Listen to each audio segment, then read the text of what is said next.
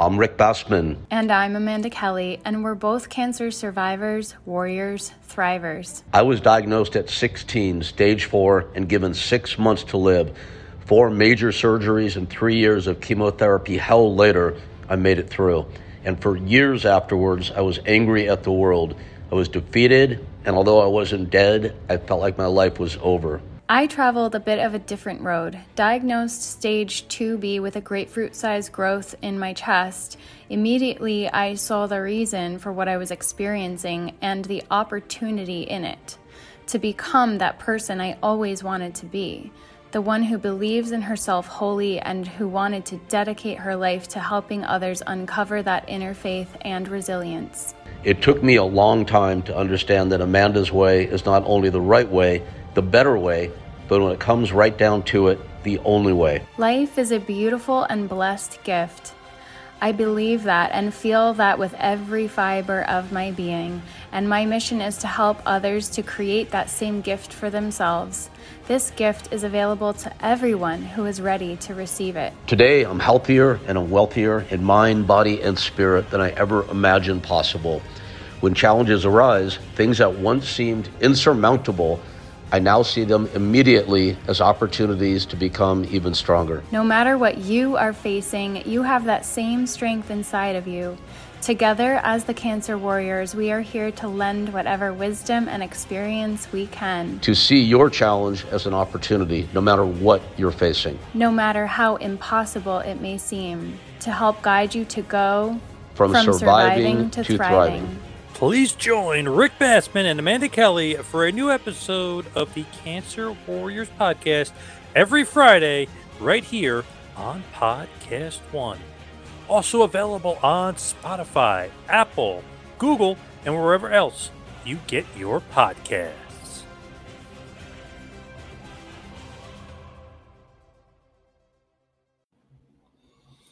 So happy to be back for another episode of the Cancer Warriors. Hey, Amanda. Hey, Rick. It's good to be back again. yes, it is. Well, it looks like uh, uh, you're on the road, huh? You are constantly. Yeah, yeah. Bouncing around a bit nomadic lately, but yeah, it's been good. It's been all beautiful locations, so I'm feeling very blessed. That's really cool. And I know that uh, I, I remember when I used to uh, stalk your Facebook and horrible word. and it's like, how did she end up in Egypt this week? Uh, or wherever it might be. Oh my gosh, it's always you always have a different background every week, and that's so cool. I used to uh, live my life that way once upon a time. Love it. Miss it. Good for you. Yeah, lately it has been a bit like that, but yeah, that's the beauty of being able to record and connect remotely, so we can do these anywhere. I know it's super cool. I'm excited about uh, today's episode. We have a, a, gentleman on that, you know, I, I, guess you'd say he and I have some things in common. We both come from that wild, wacky world of professional wrestling, but uh, until today, we we've never before met. So uh, it's always it's always cool, I think, to have uh, you know something in common. Well, of course, we all have cancer in common, and that's what we're going to talk largely about today. But one thing that's impressed me about Sean, and we'll give him a, a full introduction in a moment, uh, watching from afar, is the way that he has treated this in his written word. And it comes across as very sincere, very genuine, and, and very strong. Now, on the surface, of course, he's a pro wrestler, so he's physically going to be strong.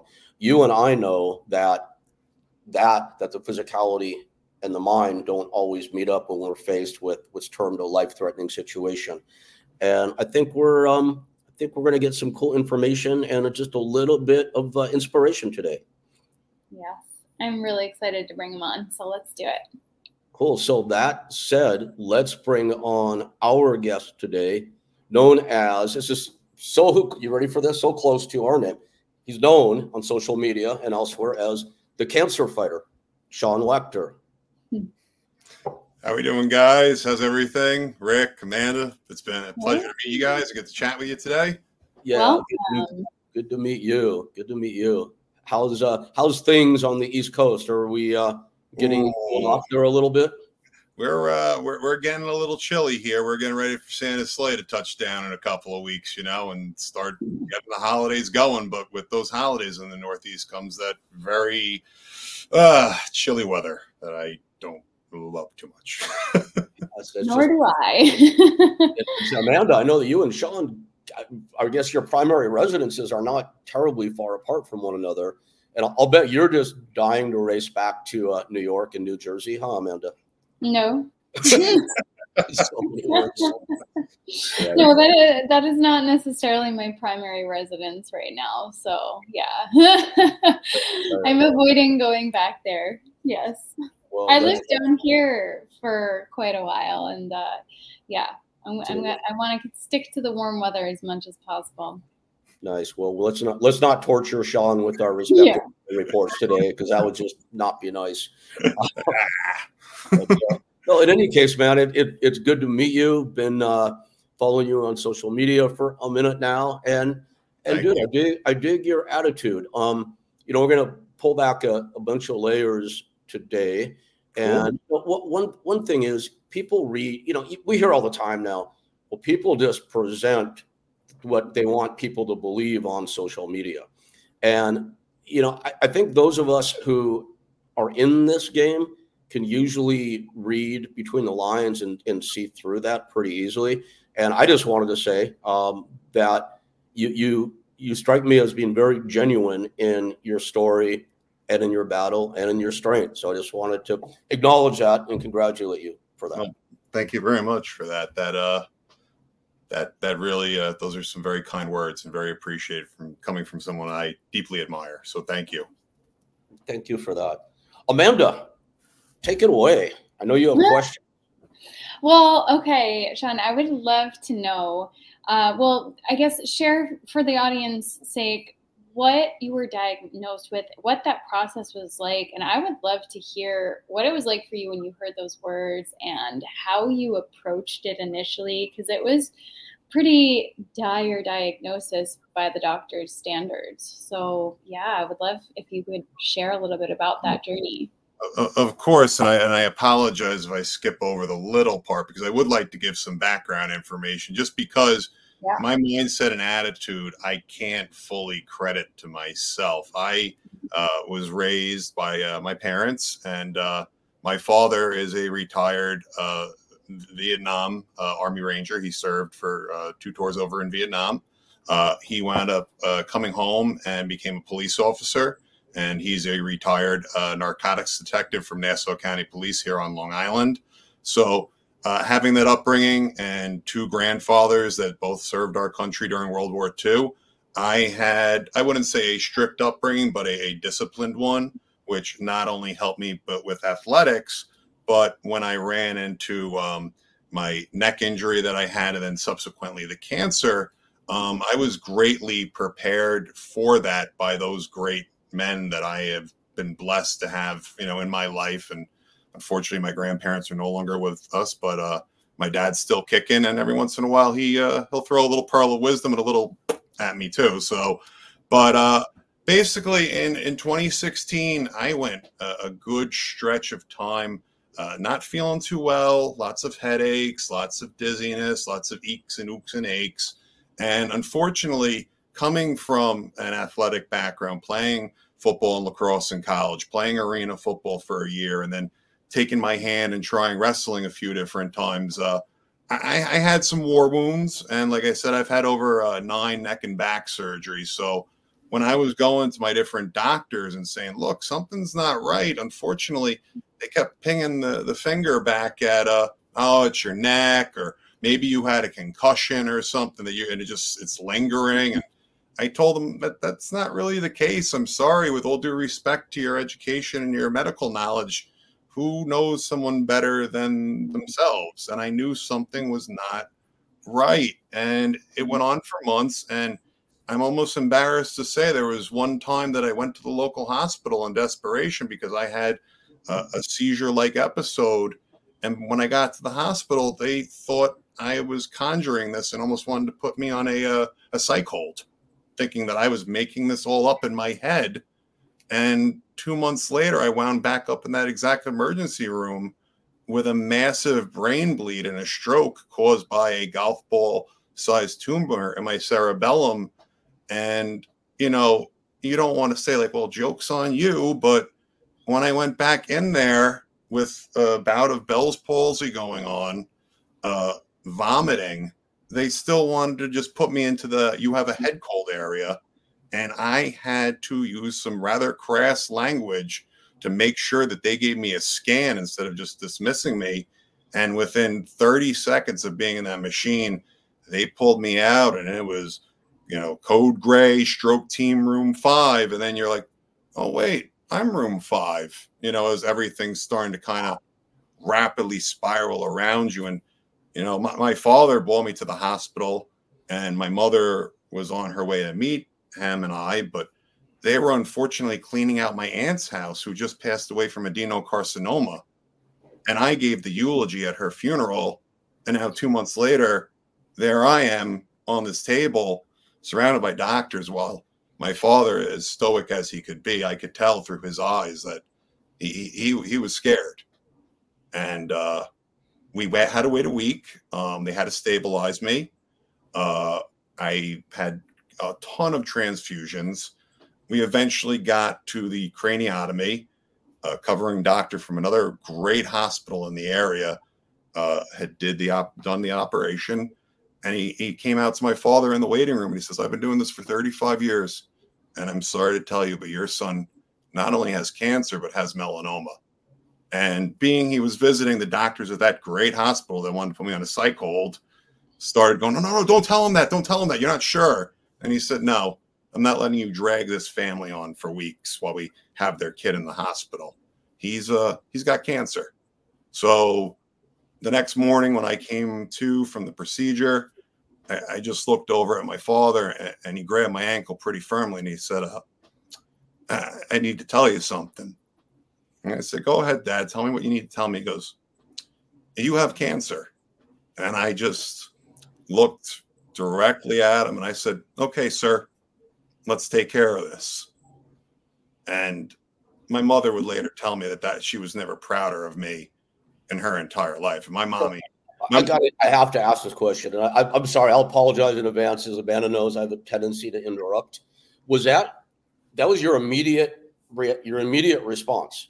Well, to, again, to give it a little bit of a backstory, when I broke my neck and back, um, I had gone to an MRI and you know they did the brain first and they said okay mr wachter everything's great. Just hold on. We're going to switch over to the neck now.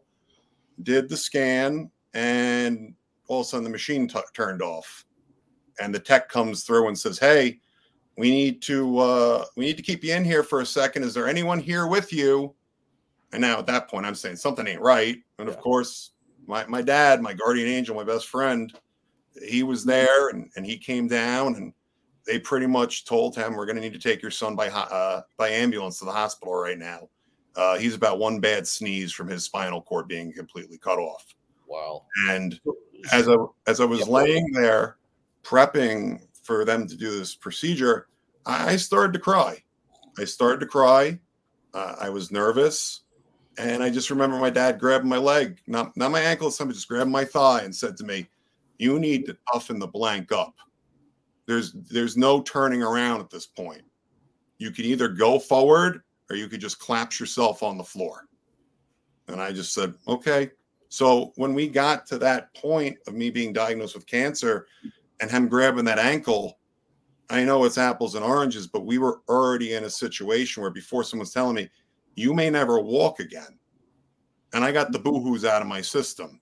So when it came to this, I knew what the other reaction from him would be. So I gave him the reaction that him and my grandfather had taught me to, you know, present. And that's just okay. Things stink, but let, let's get to work. Let, let me let me push into that for just a moment, if you don't mind. And I think that's amazing. And your your your mother expressed how proud she was of you. Are, are those? You, you said your grandfather taught you that. When you spoke those words, was that for them?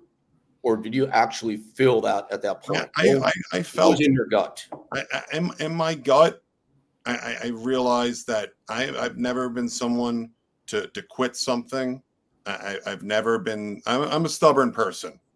If hmm. you tell me I'm not going to do something or I can't do something, okay, you might as well get yourself a seat because I'm going to go ahead and take care of it. I don't even care what I have to do. That goal will be accomplished. And I just know that seeing my father, seeing my mother both being as rock solid as they could be, I realized I had a responsibility to them to make sure, part of my language, that I kicked this thing's ass. That's that's great. That's great. And, and language is fine, by the way. that was hardly the worst we've heard here on the Cancer Warriors. Uh, that's quite a, quite all right. Um, yeah, and, and, I'm sorry to like push on you about that. Well, oh, please ask as much. You know, this is this is all I desire to do is, is share this story and, and hopefully you. inspire one person. Because then, to me, I, have served my purpose, and I would relive it yeah. all over again. And I love that you explain it that way because you, I'm sure you know as well as Amanda and I do that some people, upon getting the news, just freaking lose it. And there's no, um, you know, ultimately, hopefully they find their strength. But for most, it's it's a long journey. It ain't it ain't that quick. That's for sure. So I'm curious about that, and, and I'm wondering, do you think your opinion, someone that gets the news, if they're prone to freaking out, if that's their lifestyle, if that's if they haven't been taught the way you are, is there any chance that they can get that same kind of strength that you had quickly?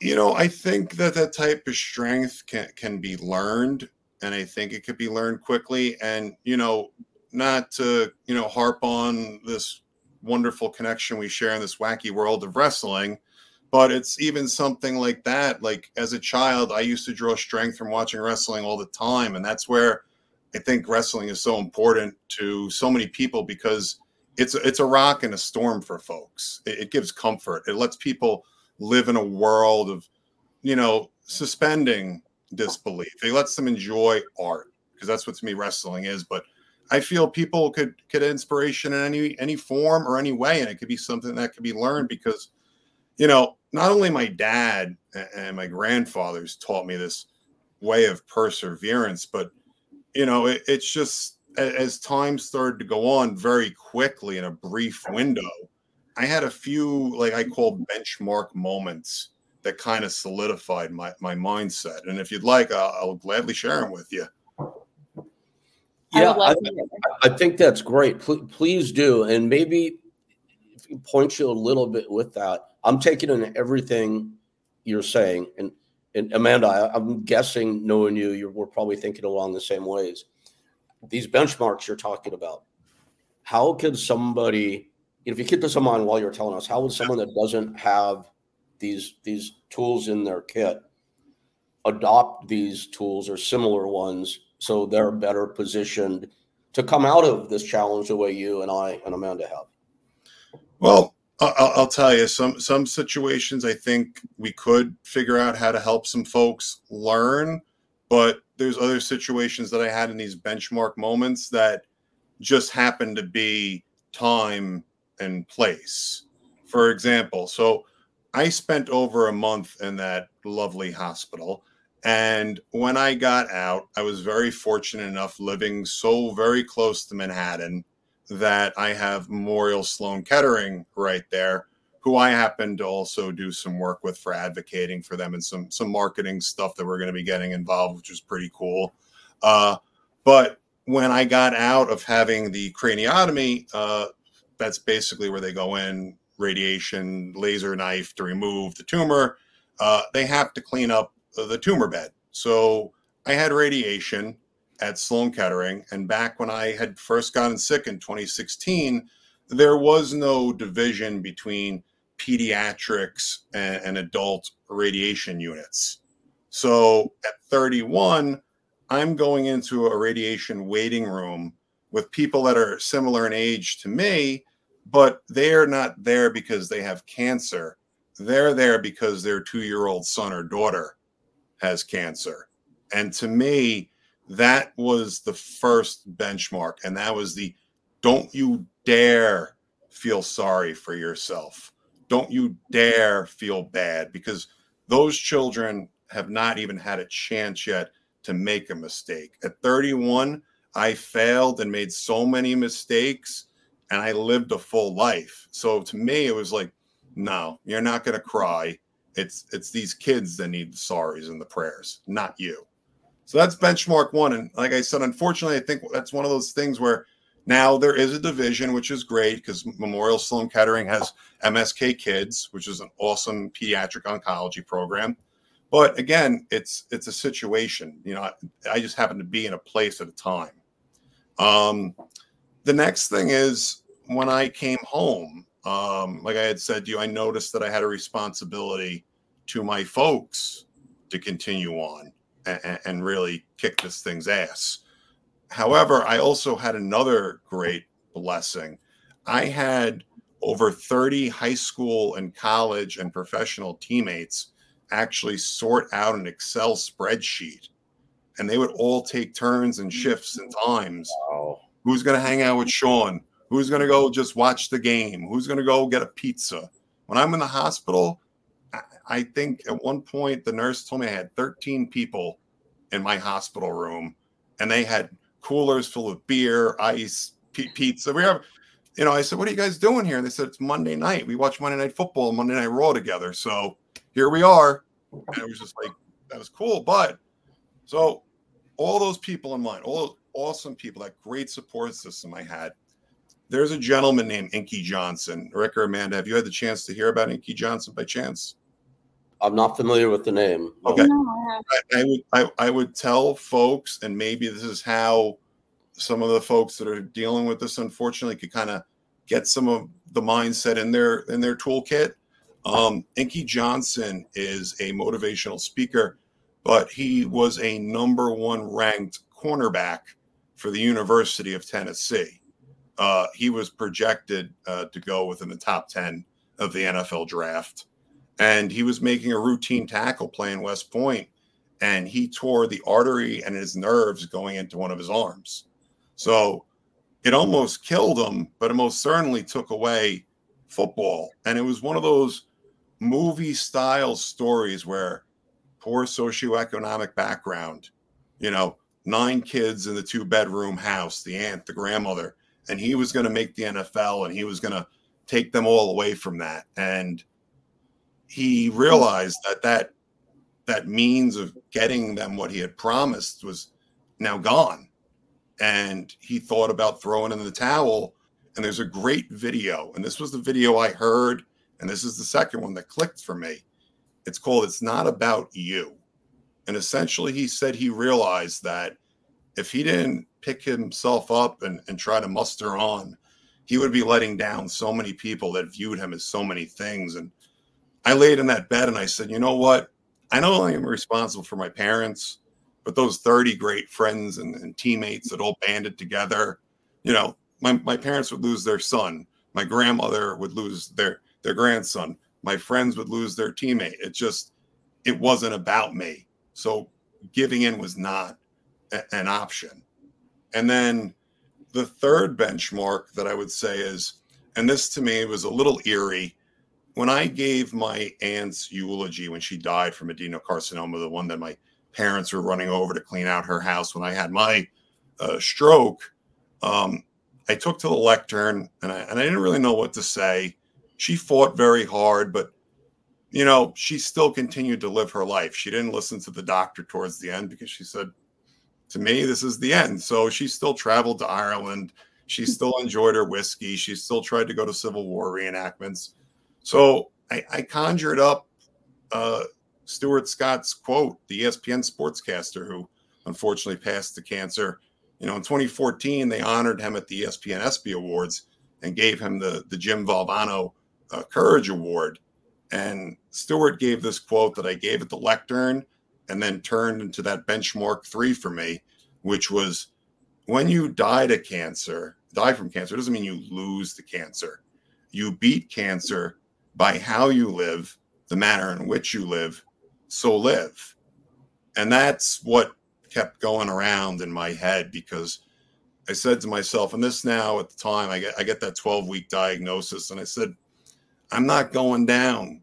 I'm not going down. And if I 12, do 12 week like terminal pronouncement is what yes, you're referencing? Yes, 12, 12 weeks. Okay. And uh you know, I, I said, I'm not, I'm not, I'm not going out like this. I'm going to go out swinging.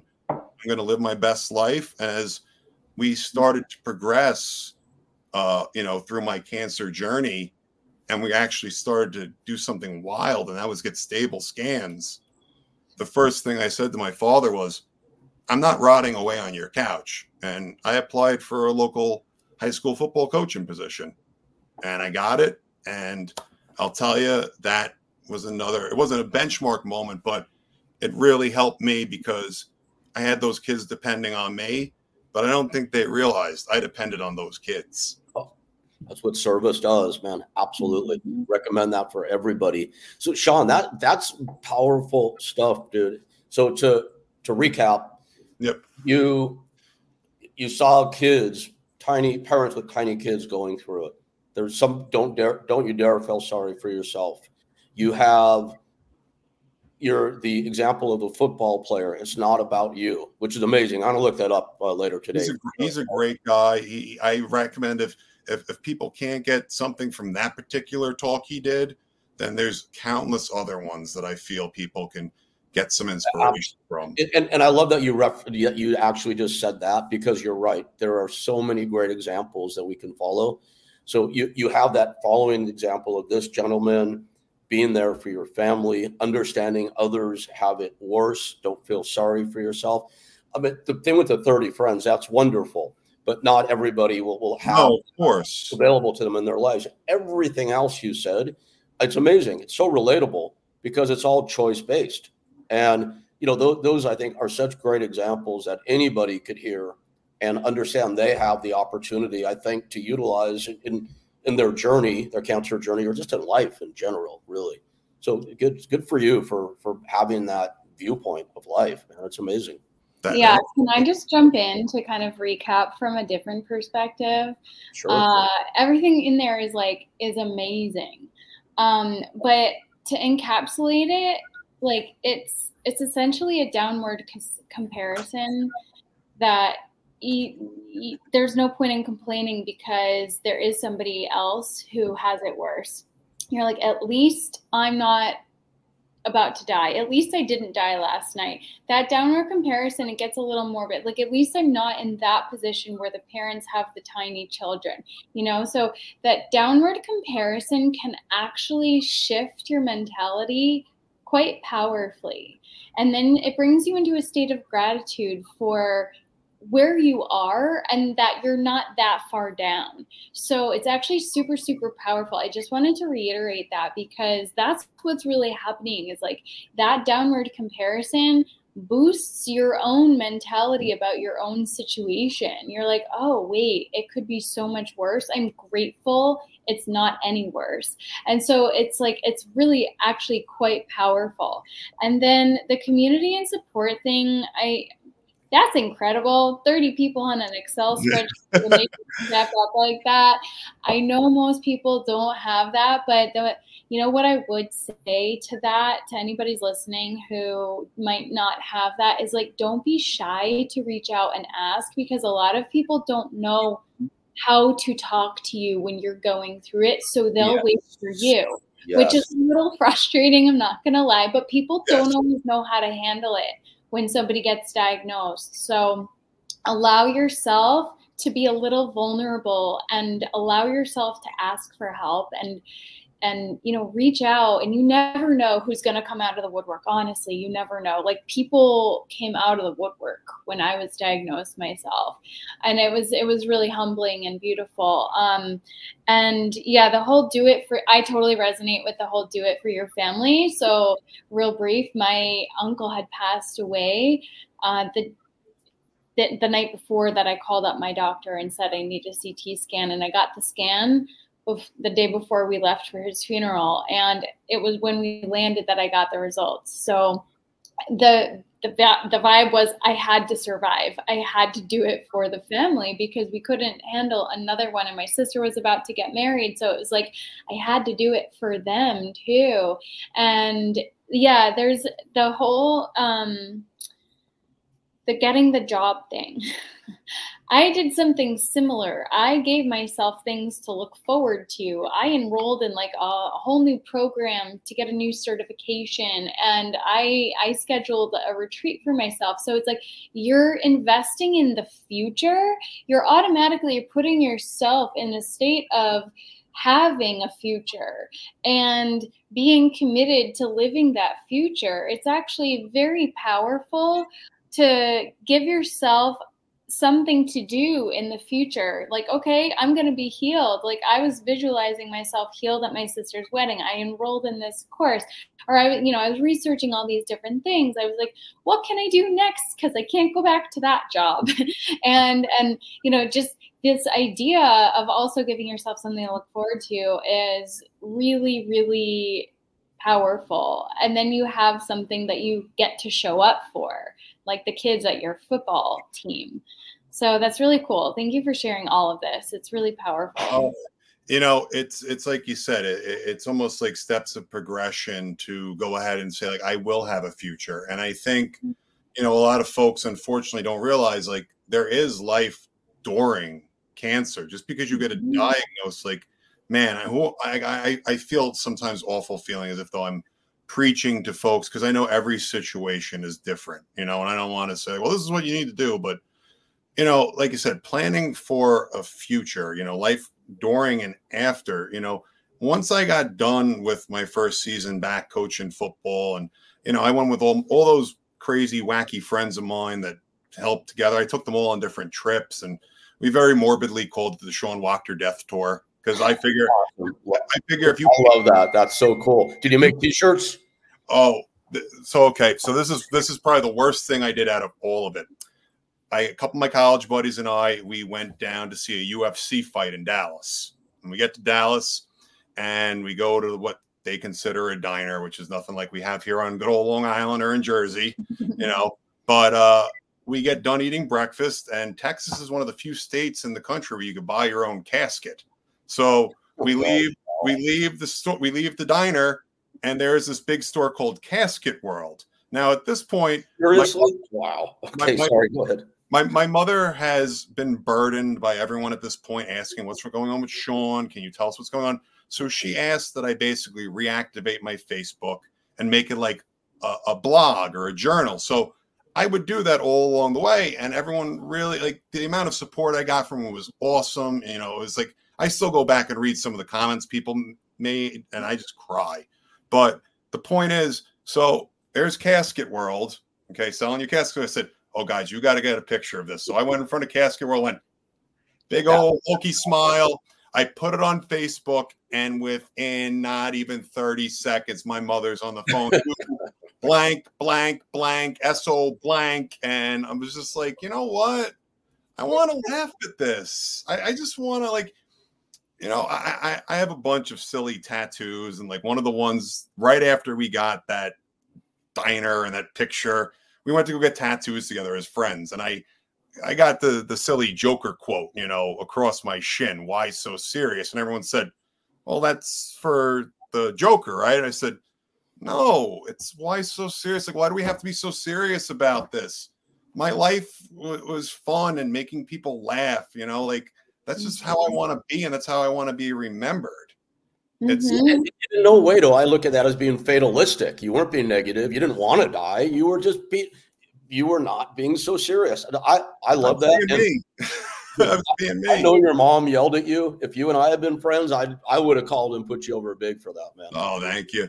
But That's you know, so I get I get back from all these great trips. I get I get done doing my first season of coaching football, and God knows how many years. And my folks said, "Look, you know, we're going on a year of you being here still, you know, and, and you're doing everything you can. I had just gotten cleared to work out again, which has been such a huge part of my life ever since I was a little kid. And Rick, I'll, I'll blame you for that, for some of the people that you have uh, cultivated their careers were some of my inspirations for that. So I, I blame you. Um, my love affair with the weight room. But uh, basically, my folks said you need to put yourself back out there.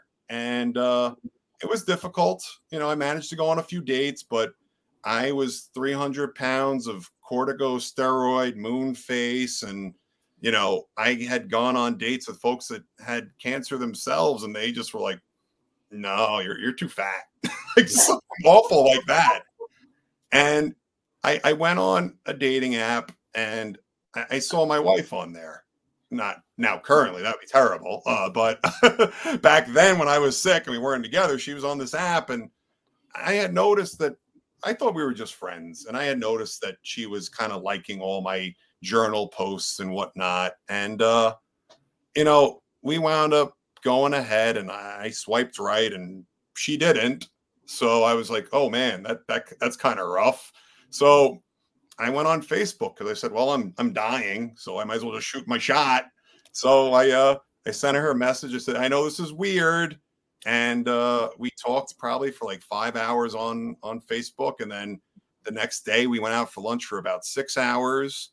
And the next day we went out for coffee. And we've been attached at the hip ever since going on seven years. And uh she left a, a, difficult situation, and out of respect for her, we'll leave it at that. But uh, she had a 14 month old daughter at the time, and she asked me if I wanted to help raise her daughter with her, and I said, "Why me? You're, you're a good looking woman. You know, she was a nationally ranked CrossFit competitor." And she said, "Because I I believe in you," and mm, you know, something like that. She just she walked out of a, a house fire into a forest fire. And I didn't want to have kids. I didn't want to get married. I didn't want to have a house. I was living a very unfulfilling life, but I was living a life. I was like a meathead frat boy at this point, you know. And right. I met her and I and I met this little tiny thing, and I'm like, all right, you know what? You might as well get the experience. And I fell so madly in love with both of them that frankly, I we can give all the credit to the doctors, those 30 teammates. We could say, you know, the, the wrestling, the this, the that, you know. No, I, I in my heart, I believe that I, I stayed here for those two, especially that little girl, you know I know I, I, we just had a, a, another baby girl of our own a couple weeks ago. But congratulations! Wow. Congratulations! our miracle baby, but that that little one, you know, even though she's not so little anymore, that that's my best friend. That, that's my best friend in life outside my dad, you know, and and my wife. But uh, no, and, and like you said, planning for the future. So from there, you know, we're together for a couple months, and I'm saying to myself, I have a debt here that I can never repay. So I went ahead and I said, I, I don't think I'm going to be able to leave them with much. We weren't married, but I already had my mind made up that when I left, they got everything. And I wound up actually starting one of the largest independent coffee chains on Long Island at that point. It's just as a way to try to make sure that I had something to to leave them, a business. And uh, that kept me going too. And you know, I'd go on chemo days from like 6 a.m. to 2 a.m. in the morning, just working and it just gave me purpose and it was successful and unfortunately it was a victim of covid but mm. you know i'm so proud of the work i did with that company not so much you know the, the brick and mortar stores we had but some of the great partnerships that we were able to establish and uh, you know i'm sure rick you're familiar with the venue the good old nassau coliseum sure. out here on long island you know that's that's the mecca here for us even though they have ubs arena now you know the Coliseum is always going to be the Coliseum. But yep. I was able to get my company uh, the concession stand rights. I was able to broker a partnership and a sponsorship with the professional lacrosse team that played there and the tennis tournament that was there. And the reason why I mention these things, and it's not to be braggadocious, it's just because I made some of the best business deals and work for those deals and phone calls for those deals from the chemo chair across the parking lot at Sloan Kettering in Nassau.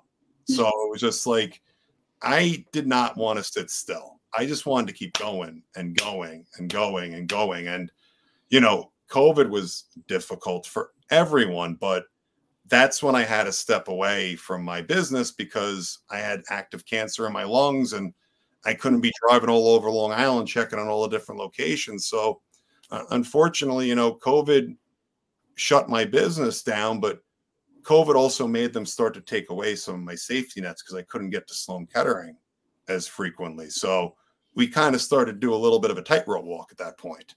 So mm. I don't know if you guys want to just uh, I don't want to just keep going, but you know, it's no.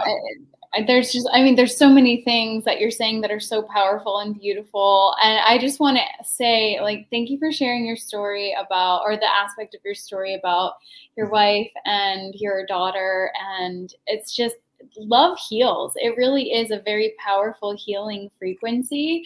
And I think a huge thing that is missing in the general world of healing is bringing more love and compassion into it.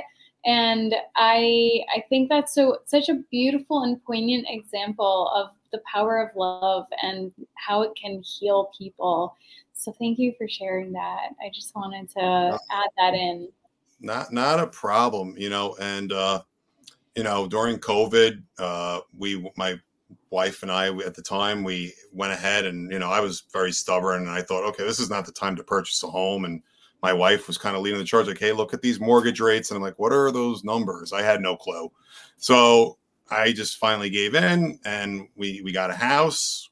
We got engaged on the first day that we moved into the house.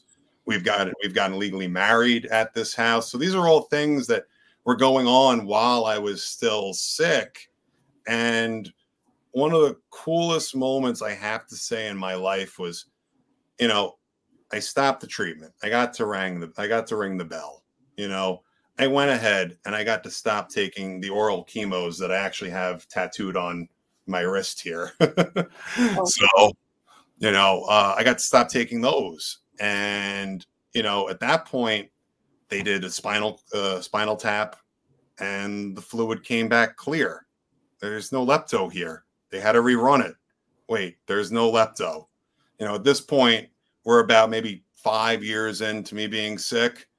All my tumors at that point, they're like, this is necrotic tissue. There's nothing, what is going on? So, like, we need to figure this out. So, they actually gave me a, a DNA test that was brand new technology.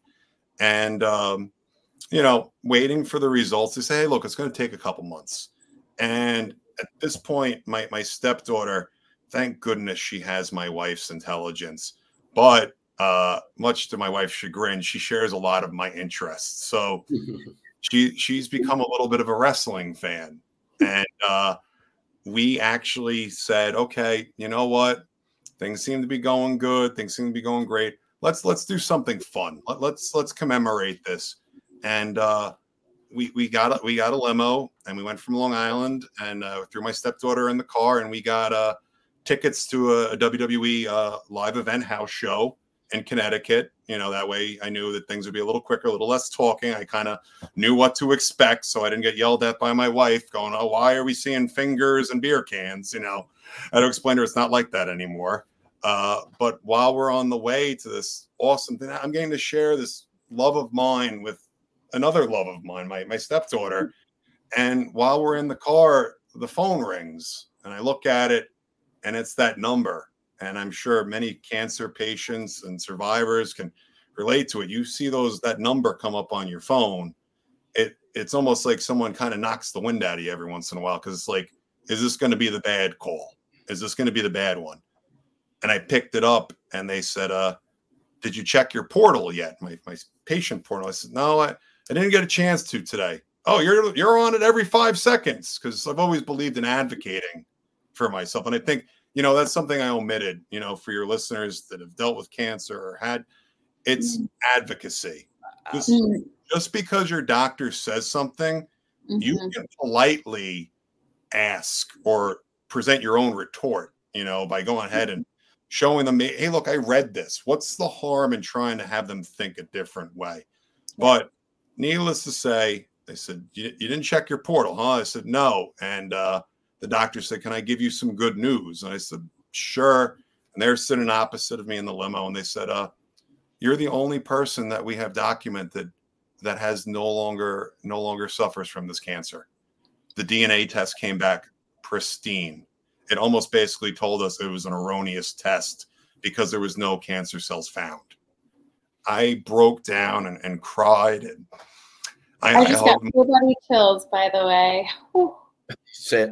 I got I, I, got I got to I got to hug my wife and, and hug my my stepdaughter and at that point, we finally shared with her, you know, your, your daddy has has been sick for a little while, and uh, she understood, and, and she was happy that I was healthy. And then we got to go off and, and see the matches, and you know, I, I, called a buddy of mine who was able to get us some passes to a little bit of a pre-show experience where she got to actually get in the ring and take a picture, which to me as a kid, like I don't know if it was a sensory thing or something, but I had to touch those ropes. I had to do something, you know. She got to hold the women's championship and take a picture with it. To me, you know, shoot, I, I would have possibly, I don't know, at the age of four, I would have trampled over someone to maybe touch Hulk Hogan's belt. You know, hmm. like it, it was just such an awesome experience getting to do that with her. And, and then it wound up coming into like, well, what's next? And I shared the news with my friends, and they said, You need to have some sort of party. You got to have a big old party. And I said, No, I can't have a party. And they said, But you're one of one. We got to celebrate. And I said, This is not the one of one that you celebrate. And they're like, What are you talking about? And I said, Because I, I have brothers and sisters in this fight still that may not be as fortunate as I am. So there's nothing to celebrate yet. I don't want to be one on one in this situation. I don't want to be unique. I, I, don't want anyone to have to suffer or deal with this. So they said, all right, you know, because they didn't fully understand it because they're not, they didn't get to be in the fight themselves, but they were there. Uh, so they said, how about a fundraiser? And I said, all right, I'll do a fundraiser. And uh, I picked Memorial Sloan Kettering. And uh, they said, well, you got to get some entertainment. Why don't you call up one of the wrestling promotions that you used to work with. And I said, all right. So we got the wrestling promotion there. And then one of my real wise ass friends came up with the brilliant idea of putting a poll on Facebook. If Sean wrestles again, will you come and donate more money? So we had a whopping 97% yes and a 3% no. And I think the 3% no was my mother, my father, my aunts, and my wife. I knew your mom was in there somewhere. Oh, yeah. Okay. And you know what? My mother could give Stone Cold Steve Austin a run for his money. Okay. She's she's the Irish female Stone Cold Steve Austin, raised in Brooklyn, New York by Irish immigrants. So, you know, it's uh we had the fundraiser. I, you know, I would say reluctantly, but part of me was like giddy as could be going back into a ring. I got my hand held through a match, if we could even call it that. Mm-hmm. I won. Everyone was happy. Everyone was excited. Uh, fast forward to the next year.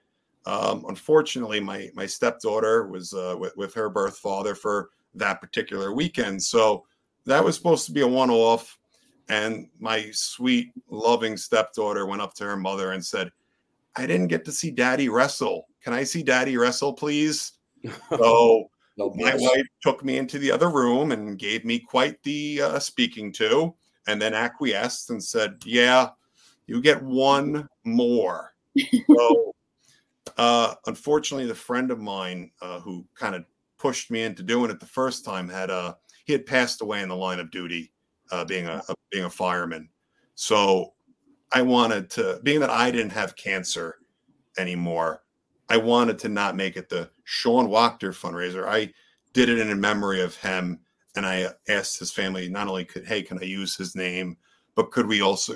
Is there a charity he was very favorable with, and he always gave part of his check to uh, St. Jude's. So we had the fundraiser for St. Jude's, and you know, being that it was held in memorial for him, and he had died in the line of duty, a lot of media came, a lot of uh, press wound up coming as well and at the end of the event, they they came up to me and they said, "We'd like to do uh, do a story on you." I said, "Well, wouldn't you want to do it on the event and on Michael, my friend that had passed?" I said, "No, there, there's something special about you. We want to do a story on you." I said, "Okay, but that's fine." Didn't think much of it. Uh, the, local, the local newspaper comes out the the next week, and there's a two page article on me with a picture of me with this championship belt swung over my shoulder, completely shirtless and immaculate shape. And my wife, again, quite furious. She's like, "Oh, great! Now our entire town knows what you look like with no shirt on. Terrific." so I just said, "Well, look at it this way: when you go to drop, uh, you know, the kiddo off at school, maybe take a look at some of the other, uh, I don't know, dads and look at what you got. And she said, no, not at all. so what wound up happening was, you know, I have a pretty great job with a company called Gig USA, and, and we work with nonprofit organizations to kind of help streamline their fundraising and, and raise their brand awareness. And I'm their business development manager.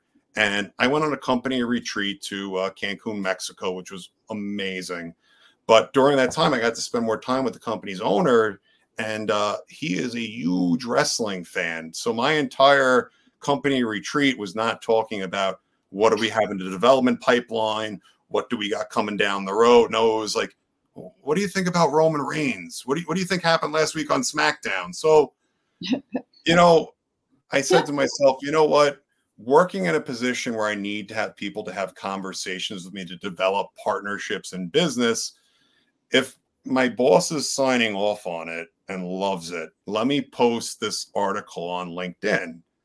I, I posted it there, and uh, the V Foundation, who I referenced earlier, kind of entered the chat, so to speak. And they said, This is an amazing story.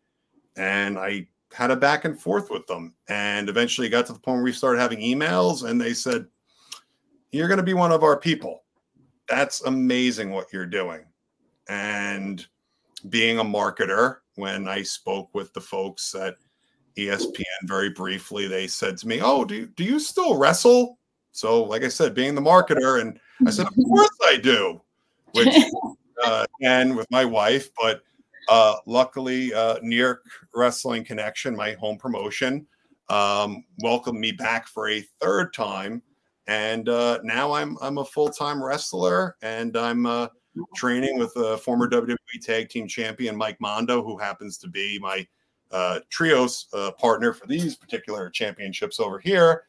Uh, and honestly, uh, getting to use the platform of wrestling, something that I love so much and so dearly. You know, it, it's something that I considered my rock in the storm. And to get to use that platform now to show other people, like I said, there's life during and there's life after. And who's to say that you can't get through this and can't chase your dreams yourself? You know, I'm a knucklehead and I'm getting to go out there and perform in front of hundreds of people and in October, thousands of people. And just to get out there and have people know my story, if I could, like I said, if I could let one person live a little bit fuller or fight a little bit harder by seeing me get in there and bump around and do my thing, I'd relive my worst cancer day over and over again. I'd go down the same road a thousand times because to not live a life of service or trying to inspire people on a second chance when most people don't get a second chance I think would be spitting in the face of everyone that truly believed in me. And, and I'll and I'll cap this little soapbox with this. You know, I view cancer as the most beautiful thing that ever happened to me. It honestly gave me such a wonderful, wonderful, clear perspective of life, a profound appreciation for things that I took for granted. And, also, too, I've done the best quality living and the most productive living in my past seven years of life dealing with cancer and dealing after cancer than I did in the 31 years mm-hmm. preceding it. It, it truly, uh, you know, they say you go into the storm and come out a different person. That that happened with me. That's wow. powerful. wow. What what to even comment about that, Amanda? This, this should be uh, that, that this should be required well, curriculum for everybody that's going through it, man. That's like yeah, this is an incredible story, an incredible journey that you walked us through. Thank you so much. Seriously. Oh, no, um, not a problem. And it's just uh, you know, like I said, now all of a sudden I'm getting these great opportunities to get to share this with more people, like you guys having me here. You know, Melanoma Research Alliance as well. I'm I'm working with and you know, they're so excited because unfortunately, with the leptomeningeal diagnosis being of one of one, now they get someone from their own melanoma community that they can bring out and say, mm-hmm. "This guy did it," and that's mm-hmm. that's all I wanted to do. Just was I just got again. Wait, I, I just want to say because my cousin actually, I was much younger. Um, but he was about 30 and he was diagnosed with melanoma and he wound up passing. Um, and it was in his brain, and I don't know all the details. I again, this was a while ago. I was much younger, but um, it's just it does have personal meaning for me. There was a lot of cancer in my dad's side of the family when I was diagnosed, so the whole pressure being on to change that pattern was very real. But my cousin, he actually had something very similar to what you went through, and he didn't make it. So it's just to hear that. Like, it's really powerful to hear your story. Um, so thank you for sharing that. And I just want to go back to something that you said in the very beginning. And I actually can't remember the specific phrase that you said to your father, but it was like you made a decision immediately that you were going to figure it out, that you were going to survive. And I feel like that is so powerful.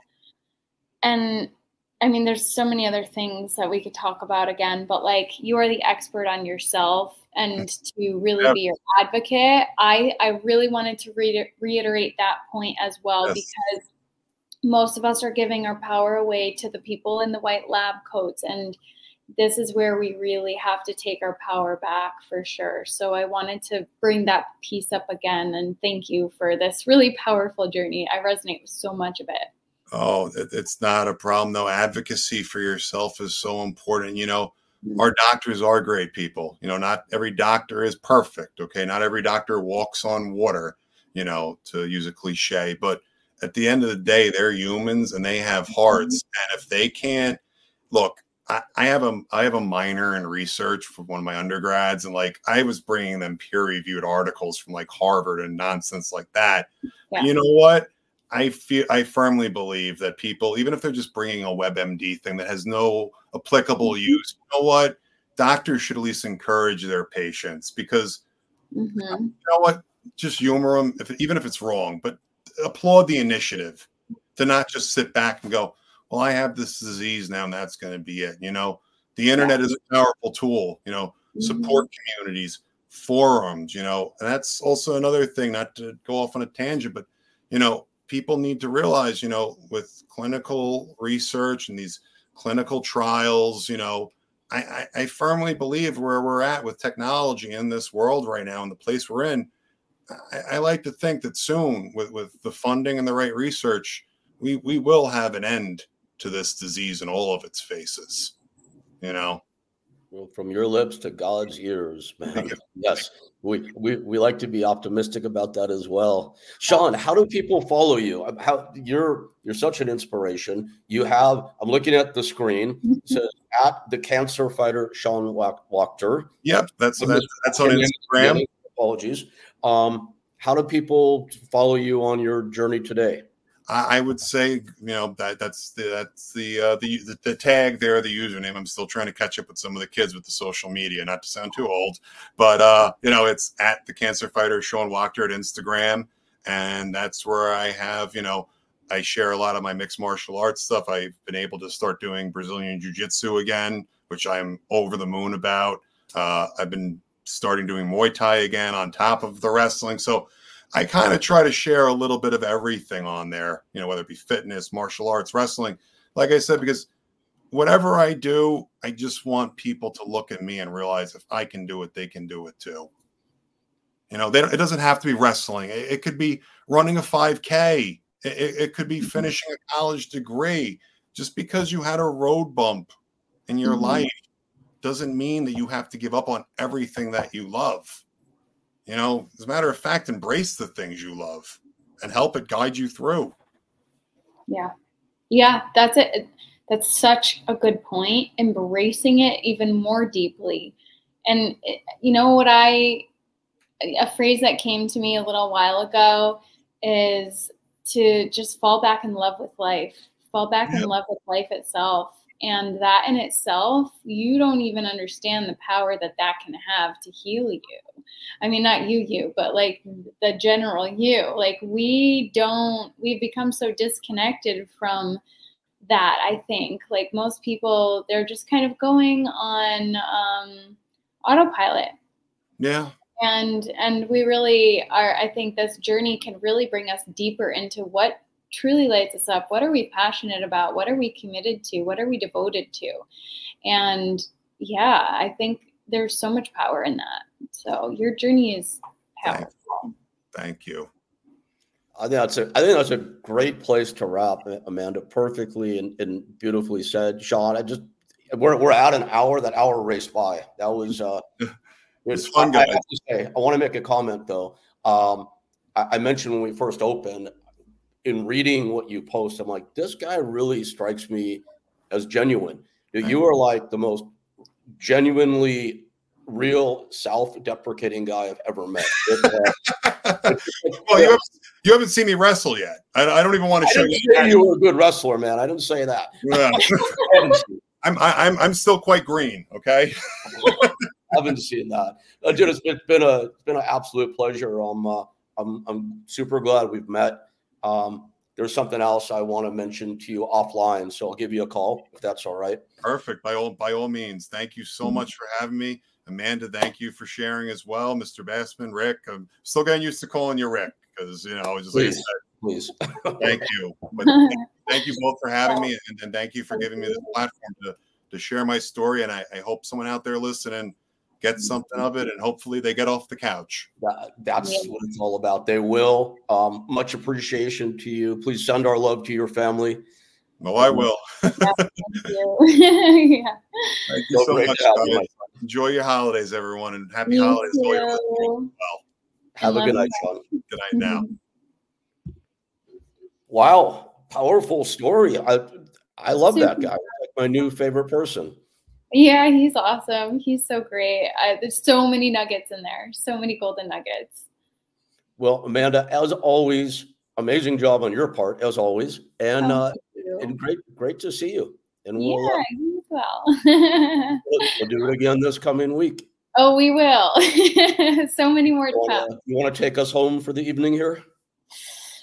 Well, thank you again for joining us on this really epic episode. I am so grateful for everybody who's tuning in, and I hope you received some nuggets of wisdom. There were so many golden nuggets and such a powerful journey. Really, all of the aspects that he's spoken to are really incredibly important. So if you need to go back and listen, do it.